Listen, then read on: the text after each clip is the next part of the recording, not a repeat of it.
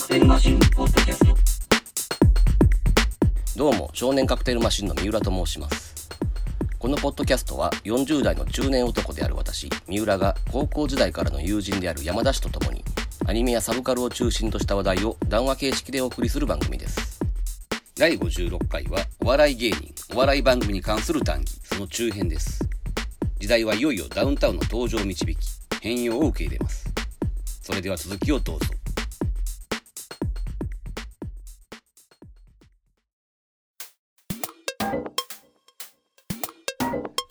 はい、ダウンタウンから行きましょうか。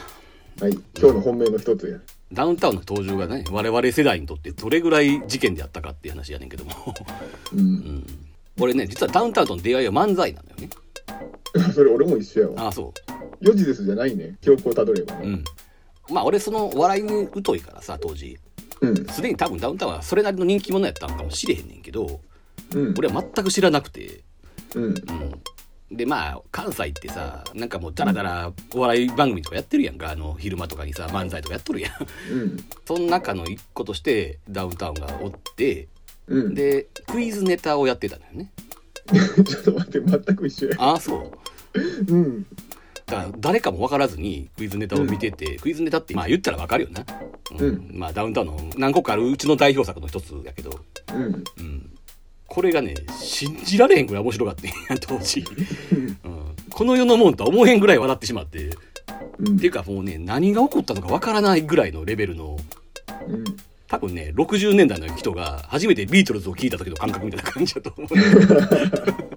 これはなんだっていうさ、うんうん、であまりに面白かったけど誰かは分かってなくてさ、うん、で次の日に当時中いちやねんけど、だからよじですの直前、よじですってなダウンタウンの冠番組やってんけど、よじですようだね、うん、よじですようだっていうね、まあ、関西ローカル番組やってんけど、うん、その直前ぐらいだったと思うねんな、うん、で昨日見た漫才がめっちゃ面白かったって話を友達にした時に、うん、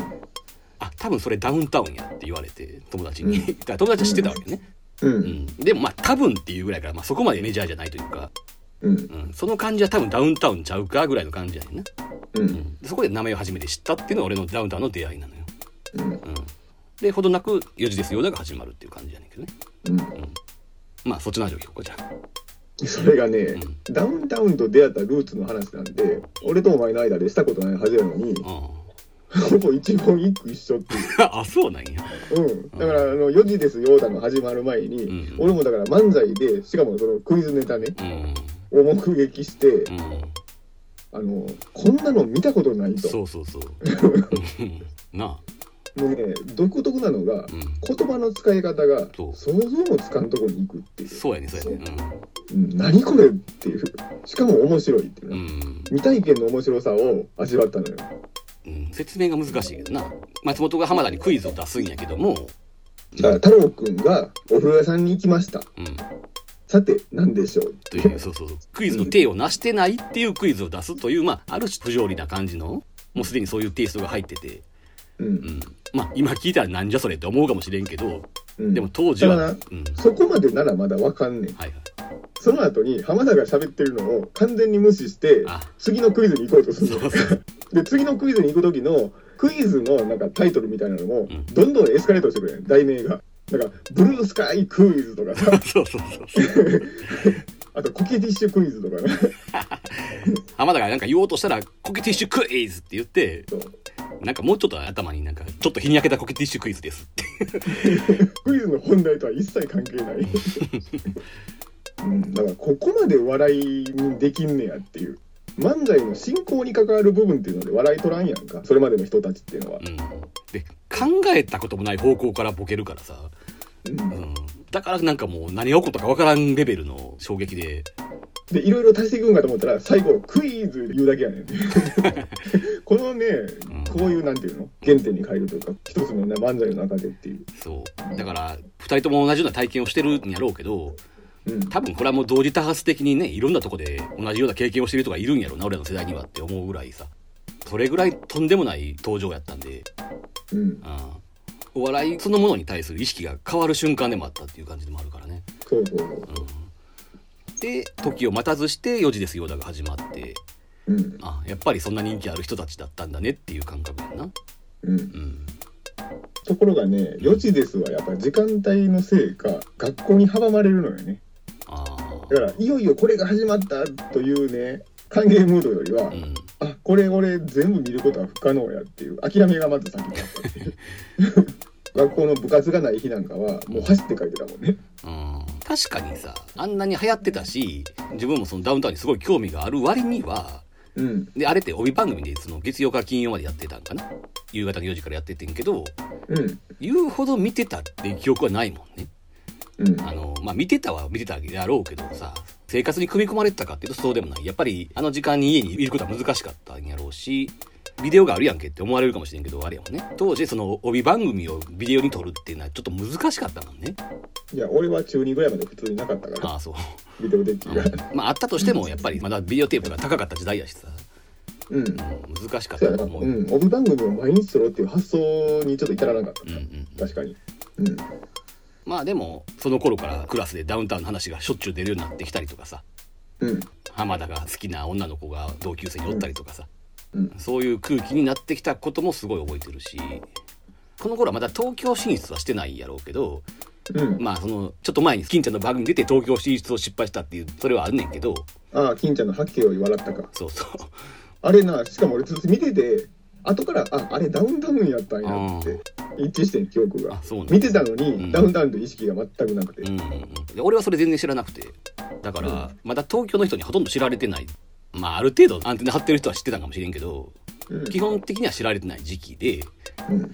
関西ローカルの番組に結構出てたっていう感じで、あのー、正直言って恥ずかしいドラマとかも出たりしてた時期や。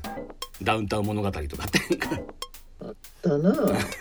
火曜日のなんかさんじゅっぷん番組やったりそうそうそう、なんかダウンタウンが漫才師やねんけど裏で探偵もやってますみたいな設定のしょうもないドラマがあって、うん、なんかそんなもやってた時期でさ、うん、うんはちじゅうななねんやってそれが、うんうん、だからこっちではすごい人気があったと。途中でだから東京進出すんねんな。でよじですの時にもうすでに東京進出で掛け持ちが難しくなってくるのよ、うん、そうかそうか。だから金曜日をいまだにいまだ東野に明け渡すっていうことをしたら、うん、はあはあ、視聴率がすごく下がったので一旦ダウンタウン呼び戻したりでまた呼び戻さん代わりに今度もっくんを元木正宏ね、もっくんを交えて三本柱にするっていうなんかよくわからない組み合わせでよじですの金曜日を任せたりとかいうことになってて、なんでもっくんなのいやだから全然わからへん何を狙っての人生なのかな。うーんつまり、えー、とよじですよでやってる頃に、うん、関西では人気者になってて、でその途中から笑っていいともとか出だすんやけども、うん、これがすっごい不評やってんやな確かな。そのあ不評やったんや。いやいや、うん、関西のファンからはああなんかそういうことか。つまり、はいはい、ダウンタウンの良さが全然出てないと、うん、あとまあまだ当時はあれかもね、その東京に対する敵視みたいなのがあったのかもしれないけど、うん、まあ確かにでもあんまり魅力が出てない感じではあって、まあお昼の番組向けじゃないっていうこともあんねやろうけどさ、うんうん、っていう時代やな。まだトンネルズとか人気あったっていう感じやろうね全国的にはね、うんうん、関西人から言うとやっぱりトンネルズとダウンタウンってのはほぼ同時期に出てきたっていうイメージだよね、うんうん、多分東京の人からするとそこはちょっと違うんじゃないかなっていうね。であれやんな、うんうん、エムビーエス ヤングタウンっていう番組があってだね、うんうん、ラジオなんだけど、これはまあ言ってしまえばあの関西におけるオールナイトニッポンみたいなもんで、うんうん、旬の芸人とかミュージシャンを使ってやってた番組で、うん、タイトル通りね若者が聞く番組やった当時はね、うんうんであれやな、お前はその エムビーエス ヤングタウン、えー、ダウンタウン木曜日やったのかな、うん、さっきも言ったようにトンネルずっと同じ日やってんけどそれを熱心に聞いてたと、うんうん、だから記録に残したいっていうね、保存して何回も見返したい聞き返したいっていう気持ちはね、うん、よじですよりこっちから芽生えたのよ、うんうんうん、あのねヤンタンの面白さは格別やね。あのダウンタウン純度で言えばこっちの方が高かったよ、濃度で言えばね。そうなのよ、薄めて中和したような感じじゃなくて、そうそうそう、うん、あれ始まったら多分中さんぐらいの時やねんな、うん、そもそもだからヤンタンは俺ダウンタウンの前から聞いててやな、うん、当時のだから印象としては月曜日に明石家さんまでしょ、そうさんまと長江健二とあとあの大津美和子っていうあのビワリンっていう人と、うんうん、で火曜日が、えっと、河合奈保嘉門達夫、うん、で水曜日がね原田信郎と笑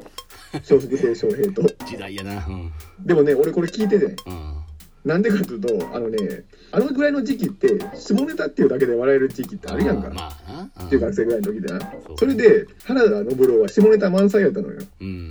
それだけで聞いてた、うんうんうん、で木曜日がしんすけやったな、ダウンタウンの前が。そうだ、ね、でもしんすけと誰がやってたか一切覚えてないやな、うん、俺しんすけ聞いてなかったから実は。あ、そうね、当時から嫌いやった。嫌いというよりね、自分のねかする笑いじゃなかったよね、うん。だから俺ひょうきん族でさ、しんすけ関係で笑ってた記憶っていうのも、あのさんちゃん寒いってやつ、うん、女の格好して、うん、まあ、言ったらの、まあ、あのマンションの前で、うん、さんまの元カノのパロディをやってるわけやな。そうそうそうそう、うん、あれはでもねすごい笑ってた。あ、うん、それとごめん、さんまとのトークはねものすごい好きやってん、すごくねされてた。確かにこのふたりは売れてない時からの友達やから、うん、もう山のようにエピソードがあってさ、うん、さっき言ったその元カノの話もそうやし、うん、さんまがいかにひどい振り方をしてきたのかみたいなさ、そういうのをネタにしてたわけやね、うん、とか、まあ別に女関係だけじゃなくてもいろんなエピソードを持ってて、それはまあ確かに面白かったのよな、うんうん、だからさんまとからもしんすけは好きやって例外的に。わかるわかる、うん、そうで木曜日でしんすけの後釜に次ダウンタウンが来るときに、うん、もうこれはあのものすごい期待を込めて、うん、で当時あの エーエム ラジオ友達やった塾の同級生とな、うん、当時塾の終わる時間がじゅうじはんとかやったから、うん、塾の休み時間にラジオ構えて、うん、さあ今から始まるでって聞き方してたもん待ち構えてて、で待ち構えててあのじゅうじの時報とともに始まったら、うん、エムビーエス って言うたらダウンタウンって言うやんか、うん、もうそこでふたりでのけぞるぐらい笑ったの覚えてるもん。あ、いっかいめの普通ならだってヤングタウンって言わなかったのやろ、だいいっかいめから エムビーエス ダウンタウンっていう。そうそうそう、ダウンタウンの曜日だけ番組の隣が普通はヤングタウンやけどダウンタウンになってたわけね、番組のタイトルが変わってたわけね。そう、うん、でそうそう、ちょっと俺の話をさせてほしいんだけど、はい、あの俺はさっきから言ってるようにお笑いに関して疎いから、うん、そのダウンタウンに衝撃を受けたくせに別にそのそこまでラジオ聞いてなかったし、番組追っかけるってこともしてなかったし、ましてや録音するとかさ、そういうことは全然してなくて、うん、で高一になってやんお前と出会って、うん、きっかけはさすがにもう覚えてないけど、ダウンタウンの話になった時に、うん、お前がそのヤンタンをテープで持ってると、うんうん、で聞かせてもらったんだよね、うん、これが結構俺の人生の中ででかくてさそういっかいめから撮ってることにもびっくりしたけど、何より編集してやったっていうさ確かにそのね、毎回あれ何時間ねんだっけ、えーとな、じゅうじから始まってれいじよんじゅうごふんまでやからにじかんよんじゅうごふん。そんなにあったんか。そうや、うん、そんだけ長い番組やだから、そんなカセットテープに毎回入れることは不可能やから、うん、ってことでその面白いところだけをつまんで編集するっていうさ、うんうん、それでもうすでにあの頃始まって何年か経ってたわけやけど、それがテープドワーッとあってさそれをいっぺんに聞かせてもらってさ、うん、お笑い番組を編集するっていう発想すら俺はなかったから、うん、そこにも衝撃受けたし、でやっぱりその面白さにも衝撃受けたし、うんうん、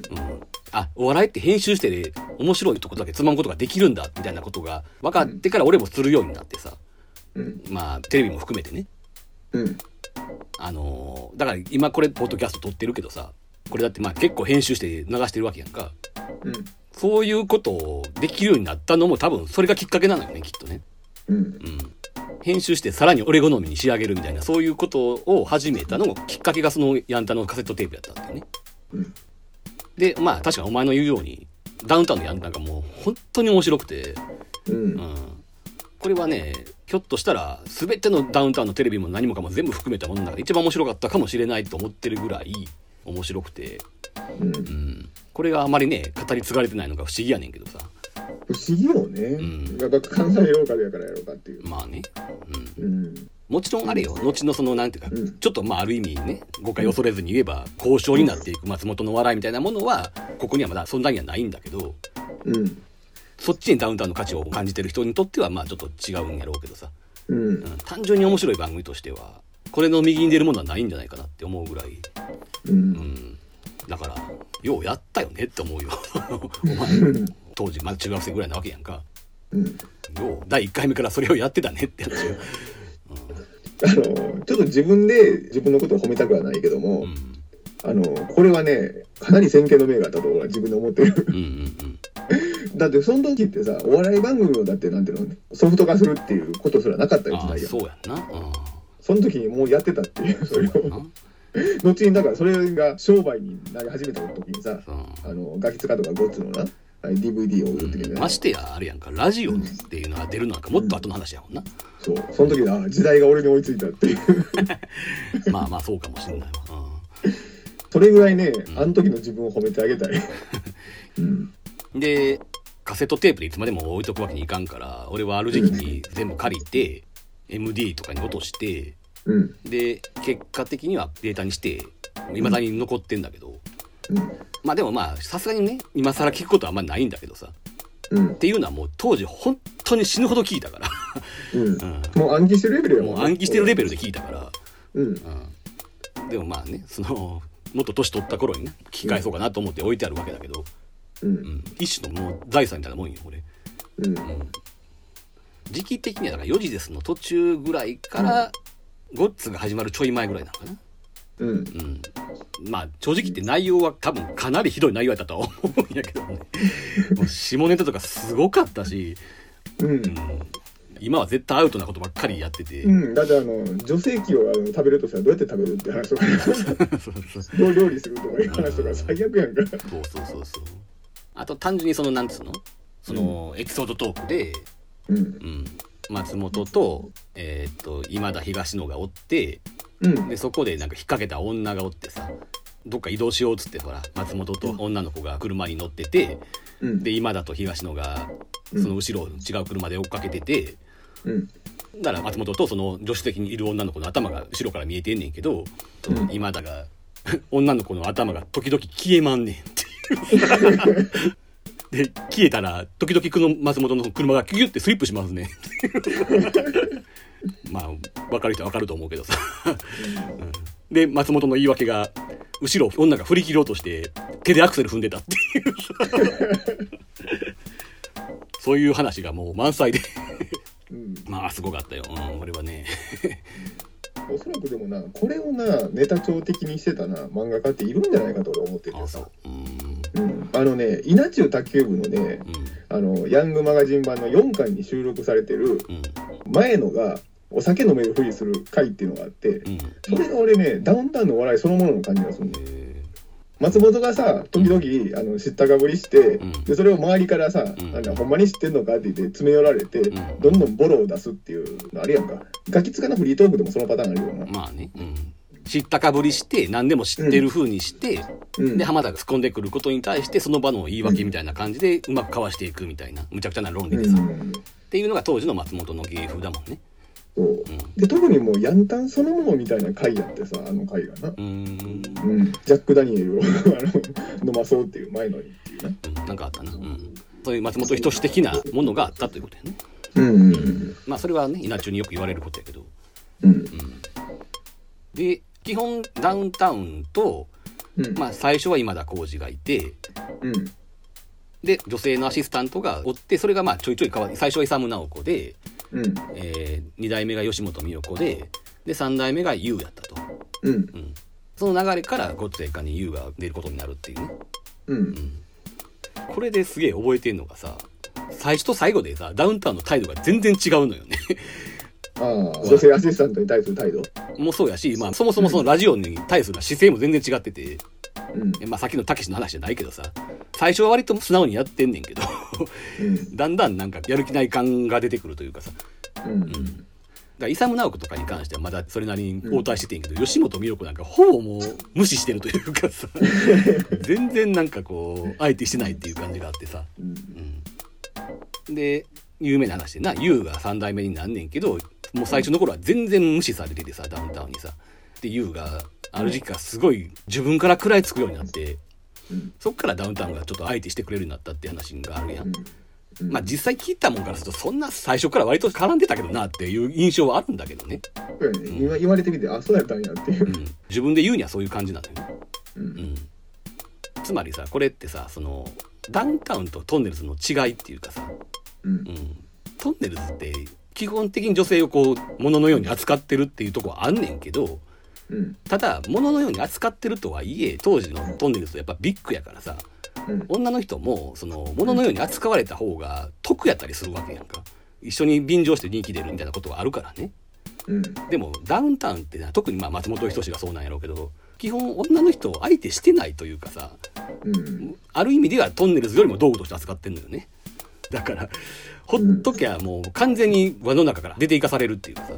うんうん、結果的にはトンネルズもダウンタウンもどっかこう、うん、ミソジニ的なものを含んでるとは思うんだけどね、うんうん、当時聞いてた時は全く気にしなかったけど、ね、まあね、なんかそれを多分感じ取ったところで、いやもう笑いに対してストイックなんやという意味で多分プラスに取られてたと思うよ。というか俺もう信者そのものやったからね。まあね、うん、というかいや本当にね、松本のね笑い取ることに関して打率がすごすぎる、うん、だから松本のすごさってさ、うん、滑ったことも滑ったことに感じさせないっていうさすごさがあるやんか、うんうん、あの滑ってもさフォローでさちゃんと笑いに昇華するっていう、うんうん、だから実は松本ってさフリップ芸そんなに得意じゃないやんか、うん、そうかな、うん、あのトータルで面白い印象あるんだけども、それって結構後々のフォローじゃない。何をやったかなっていうことに対して後から足すやんか、何足してんねんって言って突っ込まれまくる。そのフォローがさ面白い時って多いやんか。そのフリップを出しながらなんかコメントするのが面白いっていうことか。そうそうそう、うん、だから滑っても取り返すっていうこの力だな、うんうんうん、これもな結構それまでの芸人になかったよ、うん、でもまあ確かにこの頃は信者やってはっきりそれは言えるわ、うん、もう全肯定レベルやだから、うん、ヤンタンが特にやっぱ大きかったけどね、うんうん、あのごっつええ感じとかその後に始まったものだから満を持してって感じだったよね、うんうん、あやっとこういう番組が来たんやなっていう感じの。そうで何やったらもう当然と思ったけど、うん、それはこんだけ面白かったらそれ冠番組にできるよゴールデンって言って。でも最初はあれやな、あのあれから始まってるな、うん、特別枠からああ火曜ワイドスペシャルからだからな、うん、でもワイスペからやな。えー、とダウンタウンのごっつええ感じ、あかんあかんむっちゃ腹痛いかなんかやせっかくねそうそうそうそう、こんなタイトルだった、うん、縮まってんねんなごっつええ感じは。そうそうそうそう、うん、あそうか。でガキの使いも始まってんのか。そうやな、だからあれも始まり自体は、うん、結構早いの、ね、まああれは深夜番組やからね、うんうん、まあじわじわ浸透していってるって感じやったけど、だから夢で会えたらもうやってたのか。うーんと、だから夢で会えたらだからはちじゅうはちねんやんな。であの辺からまあやっとというか東京で知られるようになってきてっていう感じやね。だから東京で知られる前な、えーとな渡辺美奈代とだからラジオでダウンタウンが絡むことがあって、で渡辺美奈代がな犬飼ってるんですよ、名前ゴンちゃんって言うんですって言ったら、うん、松本があゴンちゃんですかって死んだらタンスに入れてあげてくださいねって言って客席から凄まじいブーイングがで渡辺美奈代が泣き出すっていうなそうそうそうで客席から俺らダウン言うて、ああの東京の知らん人らはダウンとタウンやと思ってるから。当時なそれ本人らもよくネタにしてたよね、ダウンですタウンですみたいな。うんうんそっかそっか。であれやんな、ごっつええ感じが始まったことによって、うん、言うてもその夢で会えたらとかの頃はどっちかといえばうっちゃんなんちゃがメインやったし、うん、で人気があったのもどっちかといえばそっちやったっていうイメージやってんけど、うん、まあ女の子人気というかね。あそうどっちかといえばうっちゃんなんちゃんだったでしょ。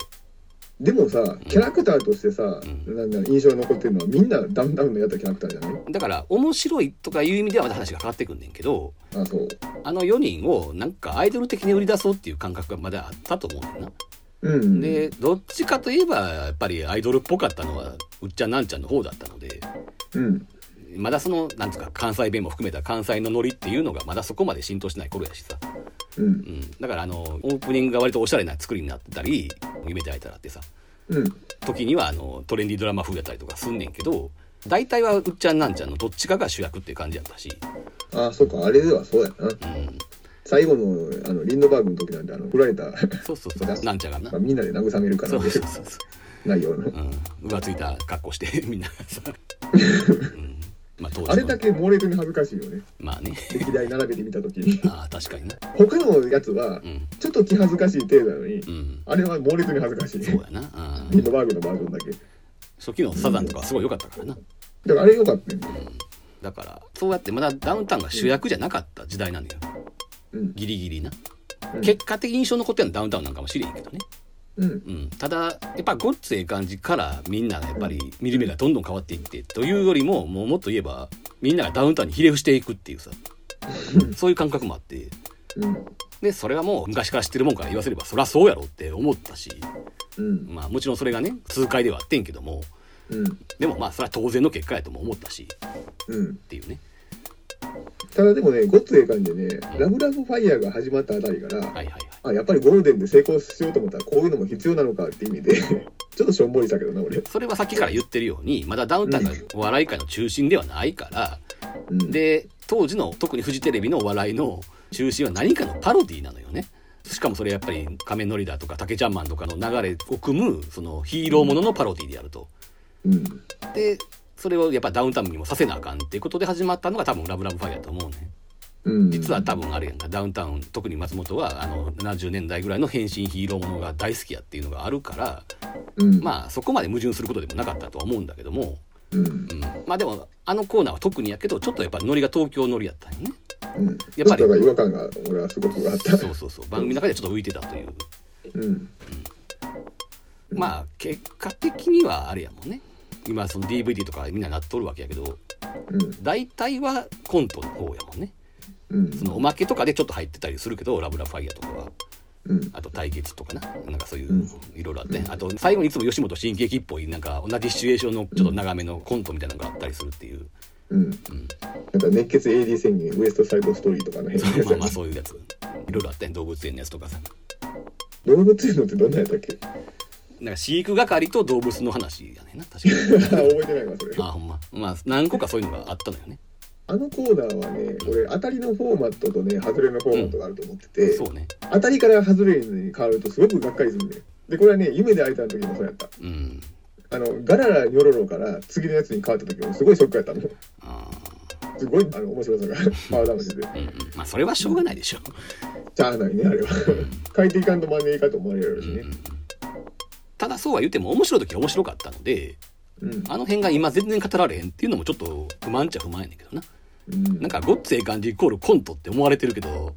いや半分はそうじゃなかったからねっていうさ、うんうん、総合的に面白かったからね、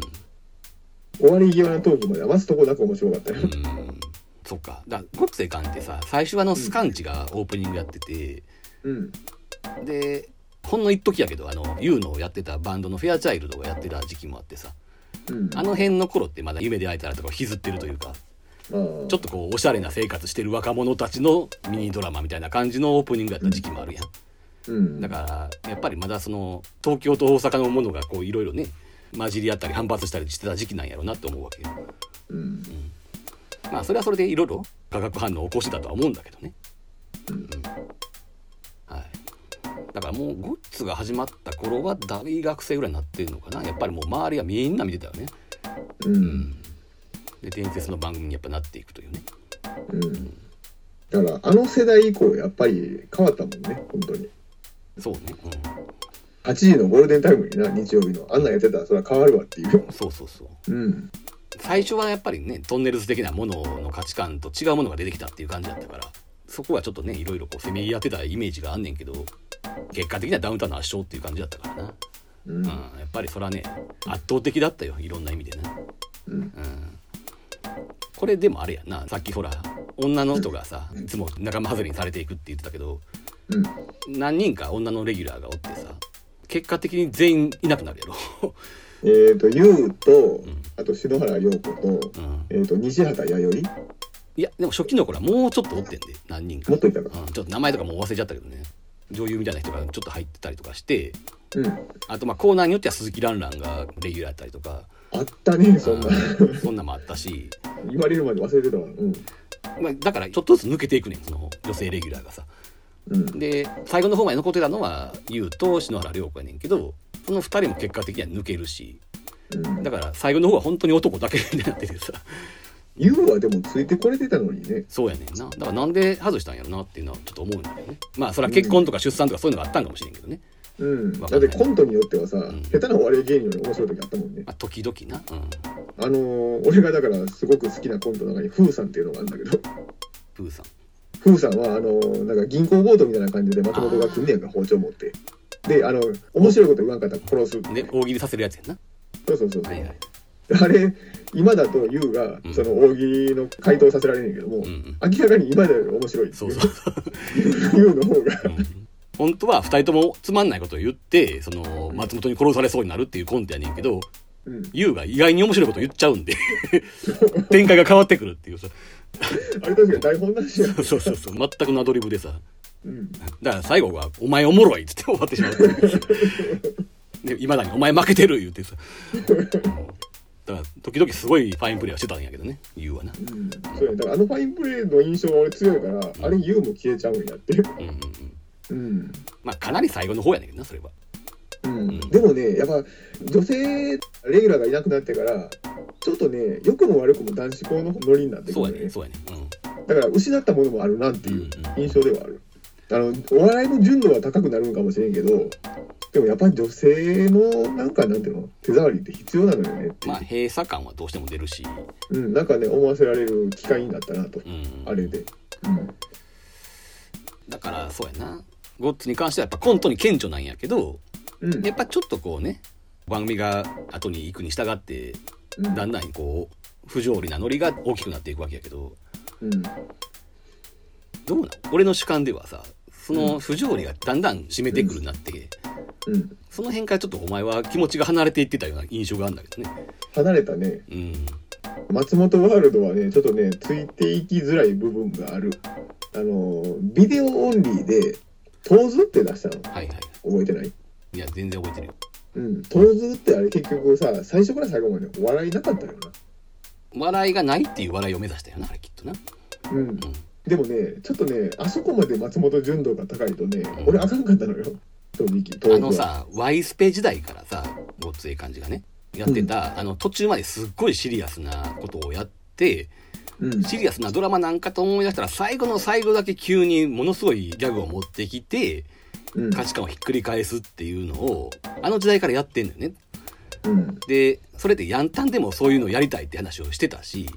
うん、だからトーズはそれの究極系なんやろうなって思うねんけども、うん、でも俺もトーズはついていけなかった、うんうん、であのトカゲのおっさんとかな、うん、ああいうのをやるために俺はちょっとトーズの記憶がよぎるのよねそうそうそうそれの話をしようと思ってんねんけど、うん、例えばごっつええ感じが好きな人ってうん、まあ俺も含めてなんだけど、うん、トカゲのおっさんって多分ね最高傑作ぐらいのコントやと思ってると思うんだよね、うんうん、だからトカゲのおっさんお前がハマらなかったのはちょっと意外やったっていうかさそのトーズがハマらんのは分かんねえんや、うん、ちょっとやりすぎっていうか独りよがりが過ぎるとは思うからさ、うん、だからトーズってやっぱさすがにさよっぽどのコアな松本ファンじゃない限りは今振り返らへんと思うけど、うん、まあトカゲのおっさんは今でも語られるやん、うん、やっぱ伝説のコントなわけだ、うんうんで俺はやっぱ当時あれをすげえと思ったしさあここまで来たかってしかもちゃんと別にそこまで独りよがりじゃなくてその分からんもんではなかったからね決して、うんうん、やけどやっぱそこは無理やったんやうんトーズトーズを思い出すから嫌なのあのねやっぱりね作家のね純度が高すぎるもんでね見てて不安になるああそううん、うん、あのとにかく周期好きな俺が言うことじゃないと思うけど多分そのダウンタウンのライトファンも含めたうん、そういう世代はトカゲのおっさんからダウンタウンがやっぱり次のフェーズに入ったっていう感覚があると思うねんな、うん、ただの面白い人たちだけではないなというさ、うん、そのダウンタウン展開につながっていくきっかけですらあるんじゃないかとは思ってんだけどね、うん、えー、待てよでもトカゲのおっさんは、うん、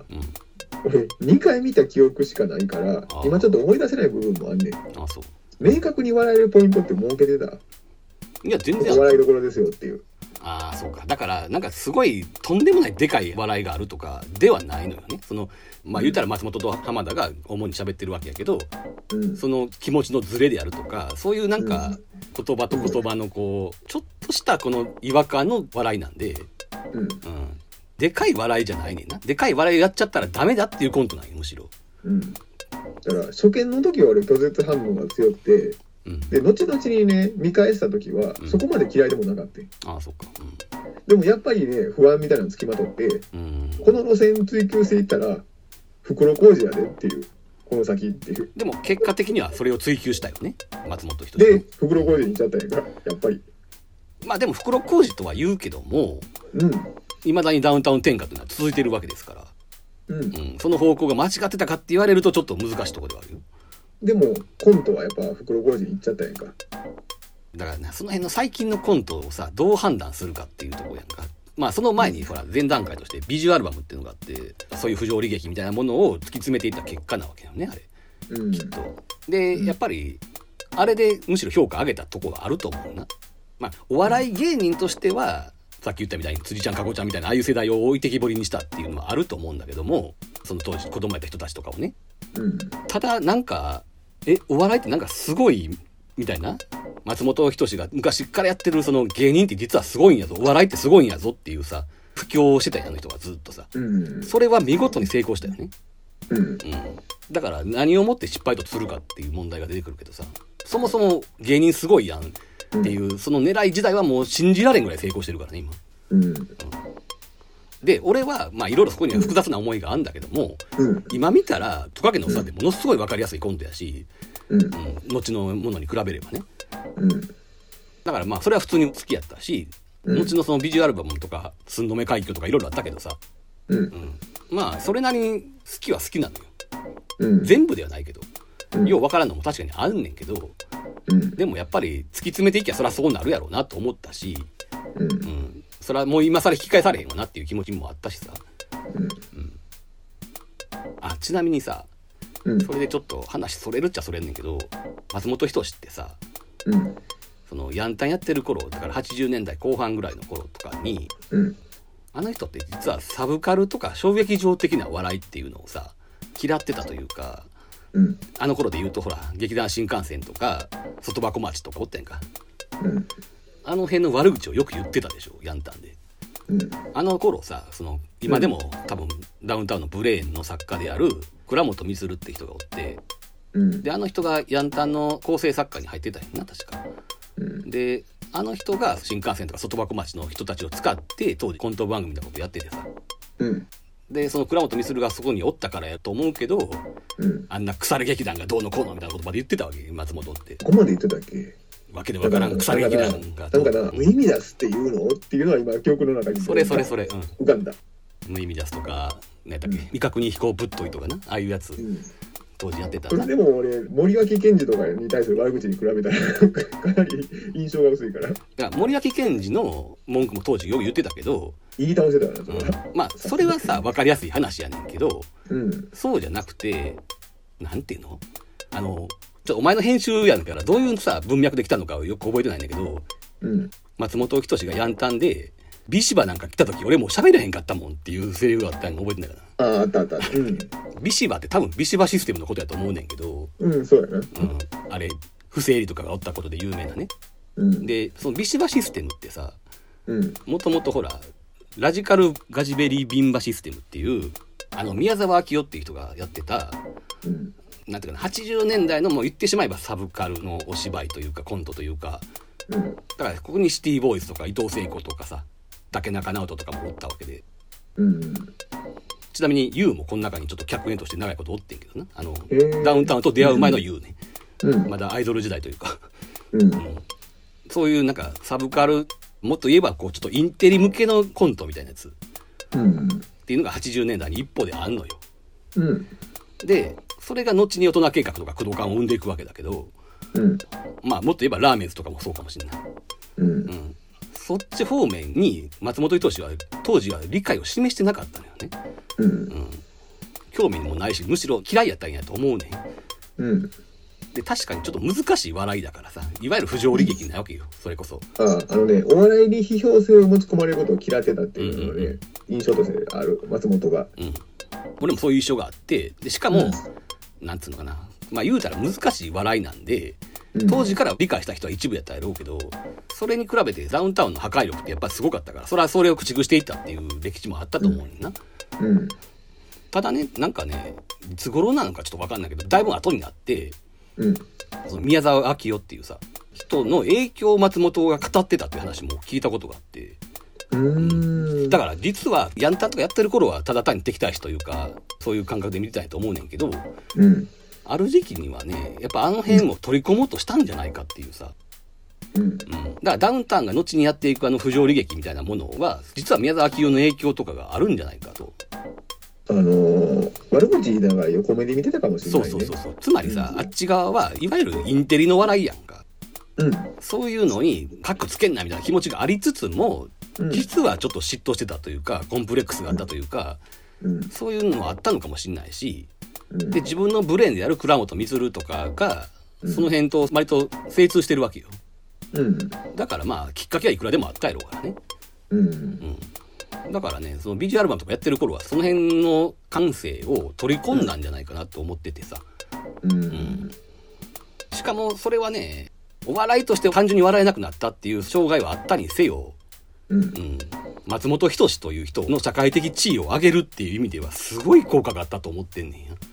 うん、あの決してこれいい意味ではないよ、うんうん、だから笑いが難しくなっていくっていうのはねそういうのもあったんじゃないかなっていう、うんうん、でもあれかとりあえずまあごっつの途中ぐらいからだんだん気持ち離れていったわけだよね。完全に離れたわけじゃないけどね、うん、だってダウンタウン一筋っていうのは少なくとも笑いに関してはあったからな。そっかだからあまりにも俺ダウンタウンの方しか見てなさすぎて、うん、あの吉本印天然素材とかあっちの方に全く目がいってなかったよ。まああれは関西でそもそも放送してなかったっていう問題もあるからね。俺だって天素の存在知ったの解散してからやで。そうそう俺もそうやで。それぐらい疎かったもんね、うん、だから天然素材があってうん、それが解散した後なのかなナインティナインが台頭してくるわけやんか、うんうん、そこまであんまりナインナインのこともよく知らなかったし、うん、でやっぱ当時はダウンタウン信者なんでやっぱりどっかアンチナインナインなとこがあってさ、うん、あんまりめちゃイケ俺見てなかったからね、うんうん、だからもう正直ダウンタウン以外は眼中になかったっていう感じではあったよ、うん、ただまあ俺放送時期から言うとその時期はさなあの鶴瓶神岡パペポ ティーブイ をすごく楽しんでたから。ああそっちに行ってたのか。並行してな、うん、だからそれがあったのかもしれないな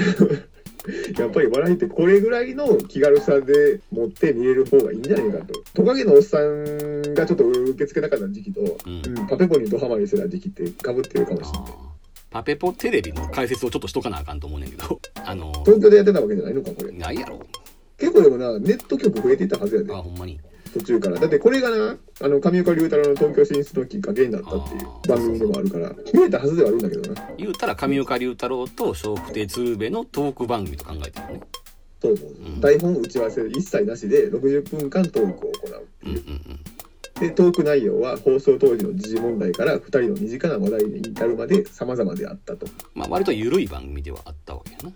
うん、であの上岡龍太郎はこの番組をすごく気に入ってて、うん、この番組のトーク内容の熱量を上げるために、うん、普段鶴瓶と楽屋とかですれ違っても一切相手にしないっていうレベルで、うん、普段は鶴瓶を避けてたっていう話、うんうん、ただそれはもう鶴瓶と喋るのが好きすぎてっていうあの、うん、ほら今東京ポッド許可局のさ、うん、サンキュー達夫っていうさ、うん、えー、っと米粒社協っていうコンビなのか本来はな、うん、まあちょっと学者肌の芸人やねんけどさこの人が言うにはあれだもんね、うん、かなりの暴言やけど関西は、うん、その芸人じゃなくても全て含めて、うんうん、上岡龍太郎以降一人もインテリが出てこないっていうあそう関西の唯一のインテリ人が上岡龍太郎やっていうさ、うんうん、って言って周りの人がいやテレビに出てる人はですよっていうフォローはしてたけどうんでもそれはそれですごいテレビ出てる人で、うん、上岡龍太郎以外インテリがいないっていう、うん、でも、まあ、でもよかったあの高人なんか知識人にカウントしなくてああそうもちろんもちろん当然ダウンタウン松本も知識人の中に入れてないそうやね。だからもちろん芸人としてはすごいと思ってるやろうけどもインテリではないと、うん、まあでもねそれはねまあ言われてもしょうがないかなって思ったりはする、うんでまあうん、あの俺鶴瓶もな実はかなり好きやったってことをちょっと思い出したのね今回いろいろ調べもしながら、うんうんうん、というのもさ、うん、ヤンタン聞いてたやんか当時ほとんどの曜日をね、うん、で俺ダウンタウン不在の時って一番楽しかったのね実は土曜日なのよ、うん、鶴瓶のヤンタン土曜日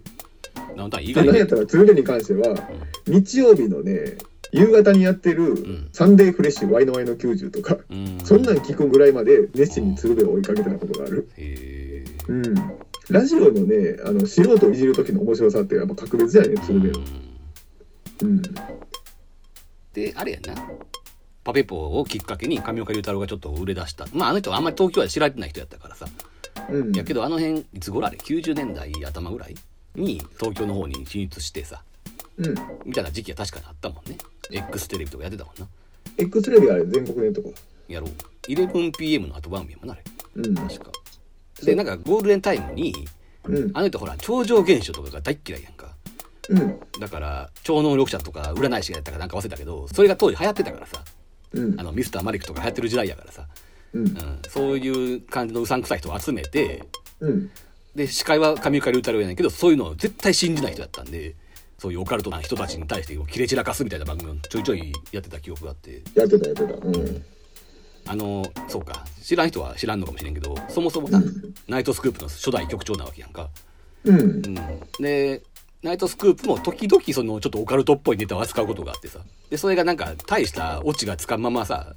うん、つまりそれがインチキやっていうことが証明されずにうやむやに終わる時があって、うん、ブイティーアール 明けに上岡雄太郎が探偵にめちゃめちゃキレるみたいなさうんうん、そういうのも何回か見たことあるし、ね、これがねでもねオカルトに限った話じゃないね、うんうん、普通にオチがつかなかったのに対してもキレてたんでそうそうそういうのも見たことあるし、うん、だから当時としても割と珍しくねテレビで割とキレる人っていうさそうそうそうただね何に対してキレるかっていうチョイスはねまあうまいというかさそうやな、うん、インチキ占い師的なのにキレるのもそうやし、うん、パペボで一回ね愛想笑いしたスタッフに対してキレたことがあったあなんて言ったらいいのかな内輪芸的な要するにだからスタッフが笑う的なやつああうんえそれパペッポであれってお客さん入れてやってかうんじゃなくてあのカメラマンとかあカメラマンが笑ったのに切れたってことうんカメラマンが愛想笑いしてたのに切れて詰め寄ったっていうのがあったうんうんでも正直かなり留飲下がった俺はあのスタッフの笑い声ってやっぱり大嫌いだからさうん大嫌いっていうのもまあ後々大嫌いになったんやであの一時はなんかそういうのをさ否定できない空気ってあったやんかだからひょうきん族の頃はなんやろな時代の空気に逆らえない的なのがあってさうんなんかねこれが最先端の笑いだと思い込もうとしてたっていう部分もちょっとあってちょっとねピリッとした不満みたいなのを感じてはいたんだけどトンネルズの頃にちょっとそれが許せないレベルに達して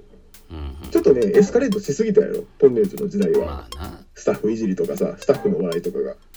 それが石橋貴明のさ威圧的な態度によってどうしてもこう愛想笑い的なものが生まれちゃうっていうのはあるんやろうしなうん、うん、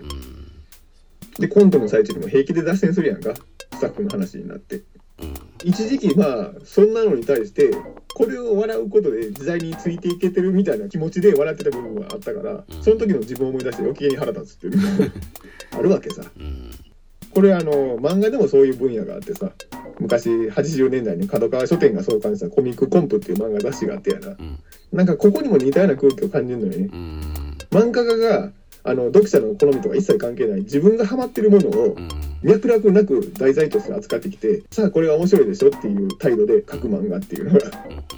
うんあの俺があの宇宙英雄物語から気持ちが離れた原因でもあんねんけど当時ハマってたね単純にさその漫画のそのコマとコマの間に作者の一言コメントみたいなのが入ってるみたいなのも含めて、うん、あの誰か芸能人の絵描いて似てねえみたいなこと書いてるのも含めてさ、うん、まあああいうのも一種の楽屋ネタというかさそうでもそれぐらいならまだいいねいやいいけどやっぱりそれって今やったら恥ずかしいことやんか恥ずかしいよだからさっきも言ったようにはちじゅうねんだいっていうのはもう漫画とかいろんな、まあ、そのバラエティも含めて楽屋というのをさらけ出す時代やったっていうのがあったと思うんだよね、うんでそれが確かにセンスが良かった時代っていうのはあってさ、うんうん、トンネルズぐらいがピークなのかな、うん、そういうスタッフとかを表舞台に引っ張り上げて、うん、なんやったらアイドルグループにしてしまったりとかさそこまで行ったわけとか、うん、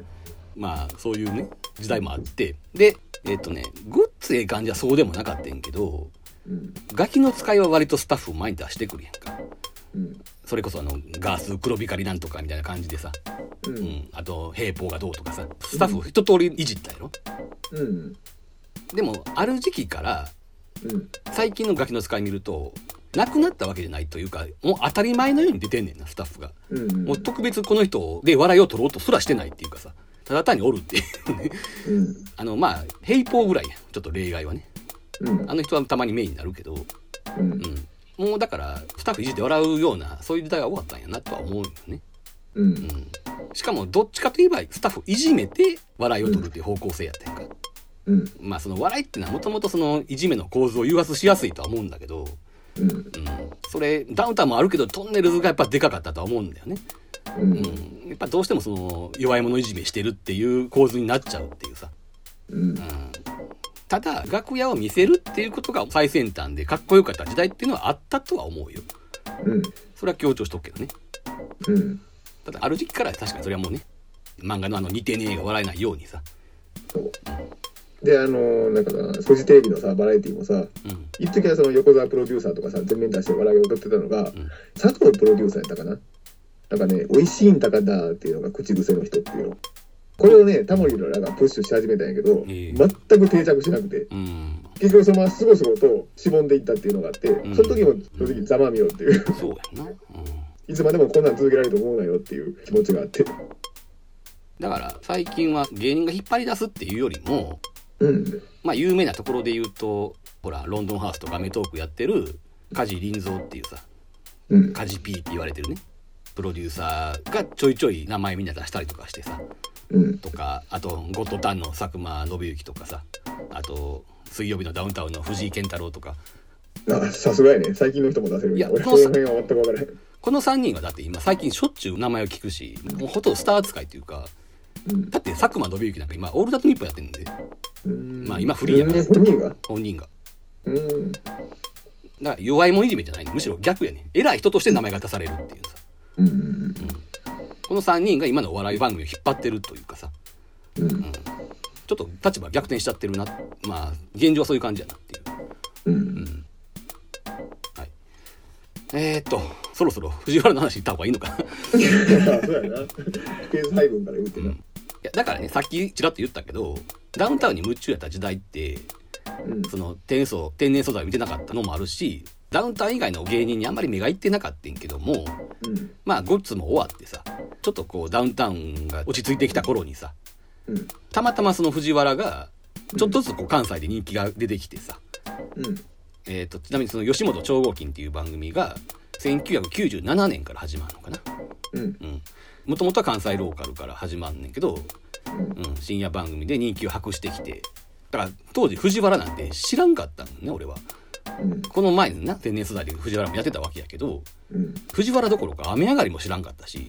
ないない以外は一人も知らんかったかもしれない、ひょっとしたらあバッファローゴロはしてたかなぐらいの感じで、だからこの藤原の吉本超合金っていう番組で、まあ正確には藤原と二丁拳銃がやってた番組やねんけど、うん、この番組でいろいろその当時の若手芸人を知っていくっていうさ、そういう流れがあったよね、うん、雨上がりもそうやし、当時モストデンジャラスコンビっていうコンビやったケンコバとか、うん、サバンナとか、うん、陣内智則もそうやし、次長課長もそうやし、グッサンとかもそうやし、うんうん、なんやったらあれやもんな、まだ エヌエスシー 時代の友近とか出たもんね、うん、だいぶ後やけど、うん、まあ友近はねあの愛媛時代があるからまた話がややこしいけどさ、うん、前史があるからねあの人、うんうん、まあそういうのでちょっとこうこの吉本超合金のおかげでバーッとダウンタウン以外の若手の芸人を知るっていう時期があったというかね、うんはい、しかしまああのお笑い芸人の名前に並べててもあ明らかに時代が変わったなと思うのはさ、うん、モストデンジャラスコンビっていう名前すごいな、筋肉マンからそのまま持ってきた名前あそうね、これ筋肉マンネタなのか、うんうんうんうん、だからな今では信じがたいやろうけど、少なくとも関西では当時藤原がすごい人気あったので、うん、この番組にゲストにたまに出てた雨上がり決死隊の方が立場下やったもんね、うん、雨上がりもでも一足先に東京進出するやん、違う、いや進出はしてんだけど、うん、人気が出る前なんで、うん、言うたらその東京でちょっとくすぶってた頃なんで、うん、よりは関西で人気やった藤原の方が立場が上になってたっていう、あくまで番組での力関係ってことか、もちろんもちろん、うんうん、だから雨上がりのがいちねんぐらいは先輩なんやけど、うん、しかも転送時代は明らかに雨上がりとか人気あったわけやけど、うん、でもこの時は人気があったのはむしろ藤原の方で、またそのアメトーークの前でさ、うん、だからそろそろロンドンブーツが出てきてた頃で、うん、ロンドンブーツの番組にたまにゲストとして出てたぐらいの感じだったもんな雨上がりでな、うんうんうん、そういう時代俺はロンドンブーツって全く分からないのよ、どういうキャリアを積んでごじ代の冠番組を手に入れたかっていう、それまでの経歴が全く分かんない人っていう、うん、まあもともと深夜から始まったって感じではあるよね、深夜か、うん、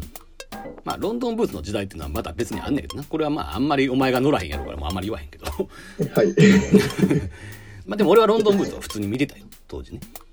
だからそうやね、この辺は割と同時期に始まっててさ、うんうん、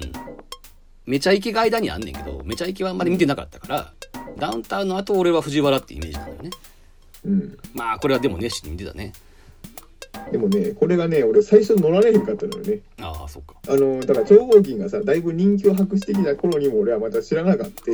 番組のことも藤原のことも。そう俺割と初期の頃にお前に紹介した記憶があるけどな。で当時ねお前がだから紹介してきたのよ、うん、で紹介してきた時にこれが面白いでって言って見せられた回が、うん、えーと密室超合金。ああはいはい。それ言って分かんのかな、あのーあの藤原とか二丁拳がそれぞれコンビもばらされてピンで閉じ込められて、うん、でいろんなドッキリとか、うんうん、あのー、密室に閉じ込めていろんな仕掛けをされんねんな。でそれを他のメンバーが観察して笑いながら見てるみたいなそういうコーナー、ね、うん、でそこでやな、うん、えーと原西直子っていうなその原西のおかんが登場してきて、うん、でモザイクかかってんねんけども、うん、明らかに原西がおかんの父を揉んでるとあ、えモザイクかかってたっけ。かかってる。あれ無理やろ流すの。あ、そうかな。超合金だそれぐらいするかなと思ってんけど、うん、ででこれを見せられて、うん、面白いでしょって言われても無理やっていきなりこんなそうかこういうねあのなんていうのアクセルっていうのは徐々に段階を上げていけといきなりこんなご足のもん見せられてもな土台成長のいきなり密室超合金のこれ見せられてっていう。だからさお前はほらごっつええ感じが不条理になっていく、まあ言うたらとんがっていくのから離脱して、うん、まあセンスはいいとはいえ緩いノリだったパペポに行ったわけでしょ、うんうん、こっちはさ割と過激な方向にどんどん進んでいってるからさ、うん、おかんの父もむとかそういうのも別に受け入れてんだけど、うん、急に見せられたらって話か。そうやだからその時俺拒絶反応でお断りしたんや、うん、あでも多分お前は諦めんかったよなその時にな、うん、でまたこれ見てっていうので、うん、進めてきたのが牛乳ファイトの回。あ、はいはい、えー、とだから街行く人に牛乳を含ませて牛乳を口に含ませた状態で、うん、ギャグをするっていうギャグをして吹き出したら勝ちみたいな。そう飲み切られたら負けやねんけども素人がこらえきれずに笑ったら芸人の勝ちっていう超合金の名物コーナーやったわけね。そうそうそうそう、うん、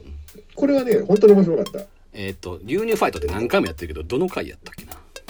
えっ、ー、とね最初に見たのはねというかにかいぶんを同時に見せられて夜の牛乳ファイトとあとゲームショーに行くやつ、うん、あゲームショーの現場でコンパニオンを相手に牛乳ファイトをやったわけ。そうちなみに俺はその回で初めておっしゃも見たし、うん、雨上がりも見たし、うん、まあオタク部はもちろんやし、うん、っていう回やね、うんうん、でまあこの回はねあの結構衝撃的な面白さだったねあそうこれはねもうあの、うん、確かにね特に原西の、ね、魅力がね大爆発してた、うんうんうん、これはねそれは好きになるわっていうあれやなあると四日市死ぬといまいちの時やなこれ宮迫が思いっきり吹いてたなあその辺でちょっと考え変わったと。それからそれ見てから、うん、もっとないのっていうぐらいもうこっちから求めるぐらい好きになったよだからあのー、俺がお前にヤンタン教えたように、うん、俺はお前から吉本超合金を教わったね。あしかもあれな吉本超合金っていまだに割と語られるというかさその伝説の番組とかねな昔藤原が好きやったっていう芸人がさ伝説の番組として語ってくれることが多くてうん、うんうん、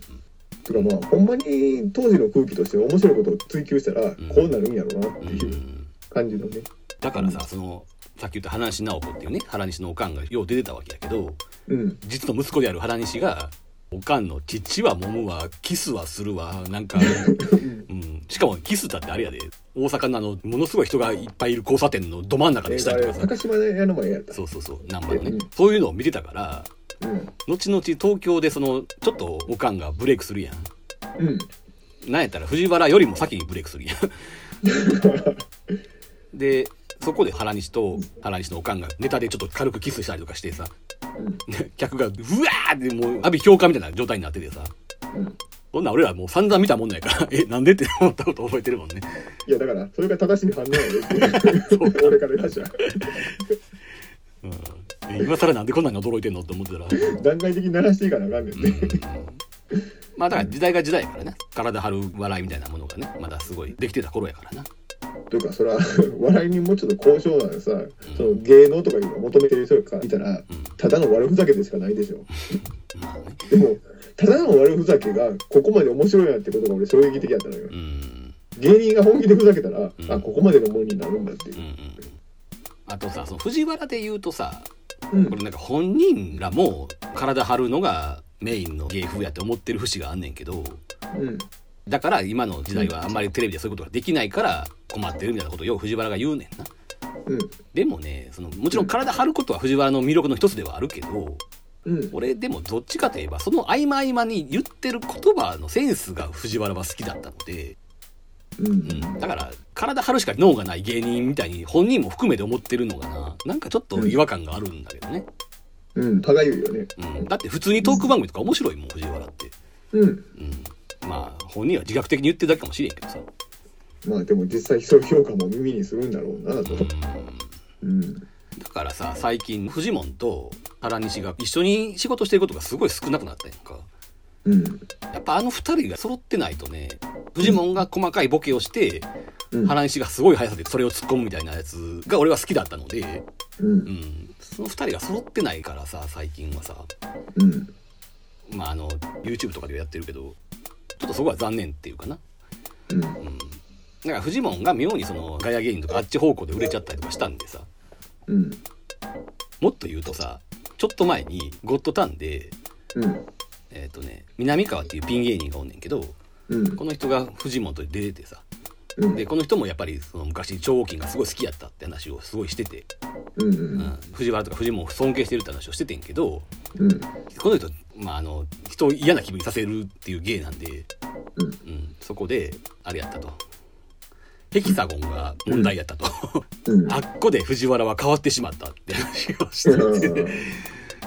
つまりさヘキサゴンっておバカタレントっていうのが、まあ天然のバカなタレントっていうのが一応クイズ番組やからさ、そのバカな答えをする、それを笑うっていうさ、うん、でその子らに比べて藤原は別に普通に常識のある人だったので、うん、そこまでボケる必要がないっていうかさ、うん、だからあっこでな変にスポイルされてしまったっていうさ、うんうん、あっこであなたたちは変わりましたよねみたいなこと言われてでもまあ確かにそうかもなっていう気もしちゃってさ、うんでも正直言ってヘキサゴンから藤原は売れ出したからさ東京でさ、うんうん、だからしょうがないとも思いつつね、うんうん、だから藤原がさ、うん、再度の東京進出した時期あるやんか、うん、超合金終わってからな、うんうんうん、それからしばらくね、うん、だいぶねギャグのチューニングにね原西が苦労してたっていう印象があるのよ。あの原西が持ってるたくさんの優れた音ネタが東京で披露するときにことごとく劣化してたから、うん、それも明らかに意図的に落としてた。うんうん。まあ、だって分かりやすくしてたよね。そうそうそうそう。うん、あ本当はこうじゃないのにっていう。そうやな。本来の藤原のノリで売れようと思ったらなかなか難しくて、うん、結果的にはギャグをソフトにしたりとか、うん、そのヘキサゴンでうまく立ち回ってる感じとかさ、無難にね。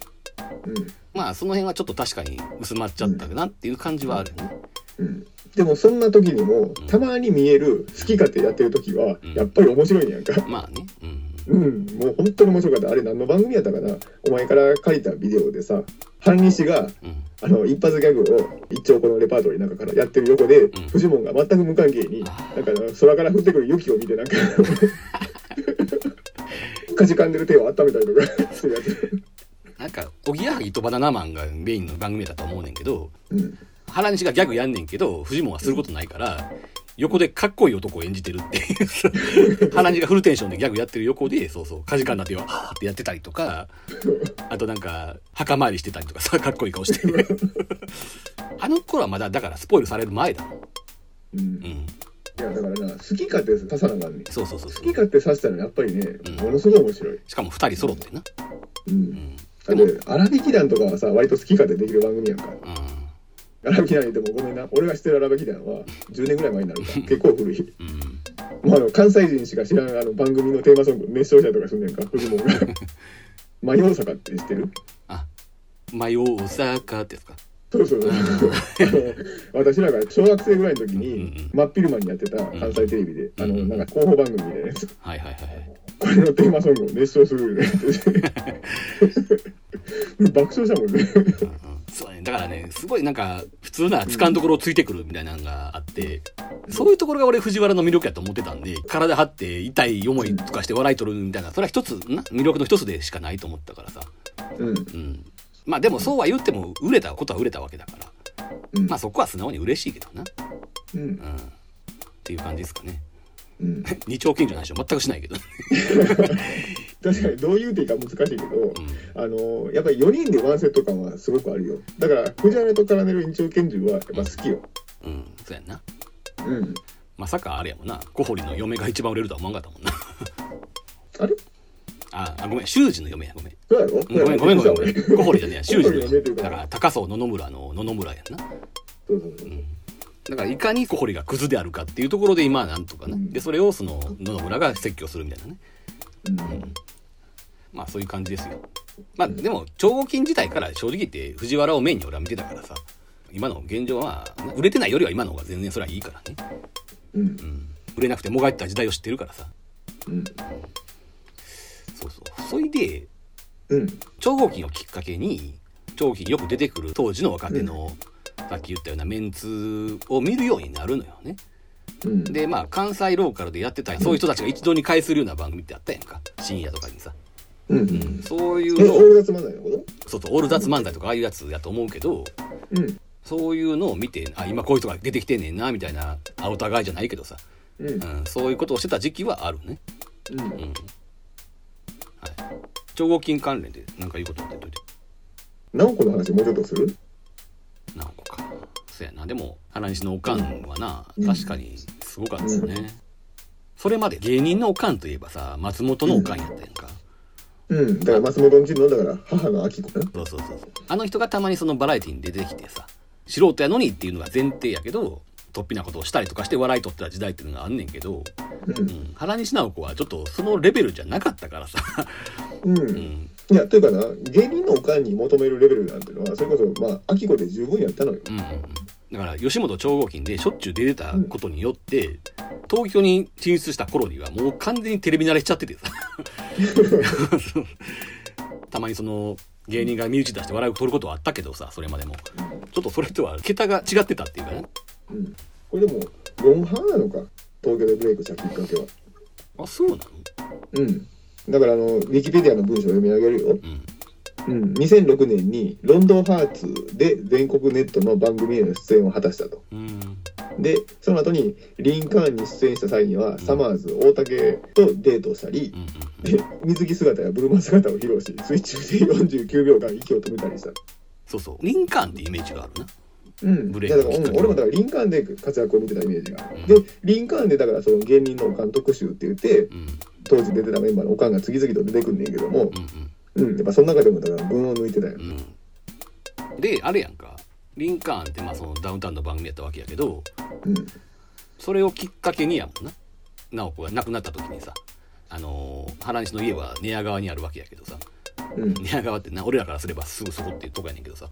うん、そこまで松本人志が来て線香あげに来たって話やもんな、うん、だからやっぱりすんごい一目置いてたんやろうなってのはそれで伝わるよな、うんうん、あの放送室っていう当時松本がやってたラジオあるやんか、うんうん、それでもすごくね熱く語ってたからね。そうなんや、うんうん、だからさそうそう今でも覚えてるけど原西直子の最後のテレビ出演が多分あの明石家電子台っていうさ、うん、あのこれ書いてるねウィキペディアに。ああそう亡くなるふつかまえってそうやね。これも関西ローカル エムビーエス やからローカルやなこれか。明石家さんまの深夜番組があってこれ明石家テレビって読むのか明石家電子台って書いてあそうね、うん、まあまあそれに、えー、と藤本のおかんと原西のおかんが出てて藤本勝子と原西直子やね。そう、うん、たら急にテロップが流れてさ、うん、つまりもうこれが放送される頃にはもうなくなってたよね原西直子、うんうん、だからえーってなって、しかも画面ではさ普通になんかギャグとかやってるわけやんか、うん、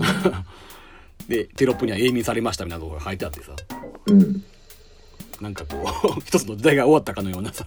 感覚になったっていう。それもし俺何も知らんで初見で見たらドッキリとしか思わんわなまあでもその人の生き死にでドッキリはせんでしょっていう気はするからね。なんで昔木梨でやったんやんかトンネルズが。ああそうかいやまあすごく怒られたらしいけどな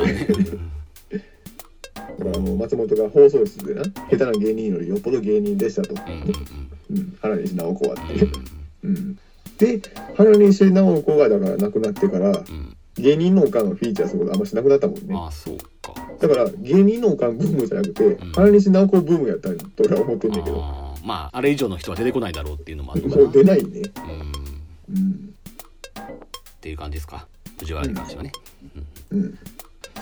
でね、まあ、さっきから何度も言ってるように吉本超合金をきっかけに若手芸人がバーッと出てきて、それをこっちが認知していった人たちが、うん、後々アメトーークとかでどんどんこう売れていくっていうさ、うん、まあロンドハーツもそうなんかな、うんうん、まあ雨上がりとかケンコバとかを中心に、うん、まあ一通りも売れたっていう感じだな、うん、キリンの川島とかな、うんうん、っていうのを一応見てたっていう時期がまあ俺はあるね、うんうん、岸くもというか吉本超合金ってにせんにねんに終わってて、うん、まあ最後のあれかな、吉本超合金 F っていうね、うん、えっ、ー、と二丁拳銃がいなくなった後も含めてやけど、うんうん、でアメトーークはにせんさんねんからなんで、うん、まあちょうどその後っていうかな、うん、まあだからそういうね超合金とかをきっかけに知るようになった芸人たちが売れていく様を見てさ、うん、まあ一旦お笑いですが収まったという感じではあるんな俺は、うんうん、見届けたっていうかさ、うーん、だから俺もそうやねんな、うん、あの全く同じ認識ではないけども、うん、あのお笑い熱がだから俺も引いて、うん、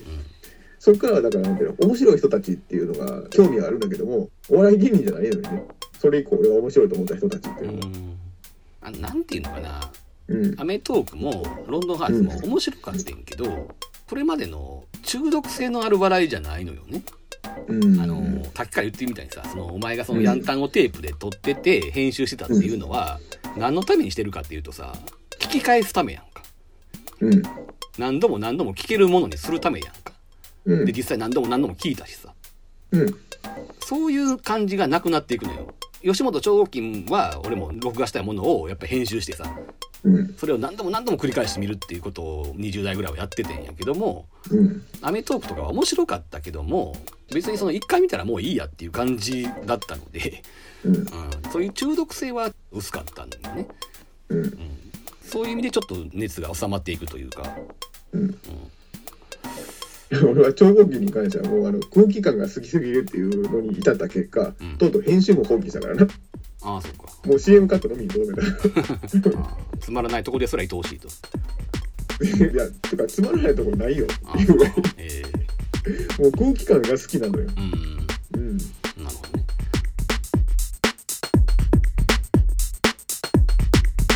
少年確定マシンポッドキャスト次回続きます。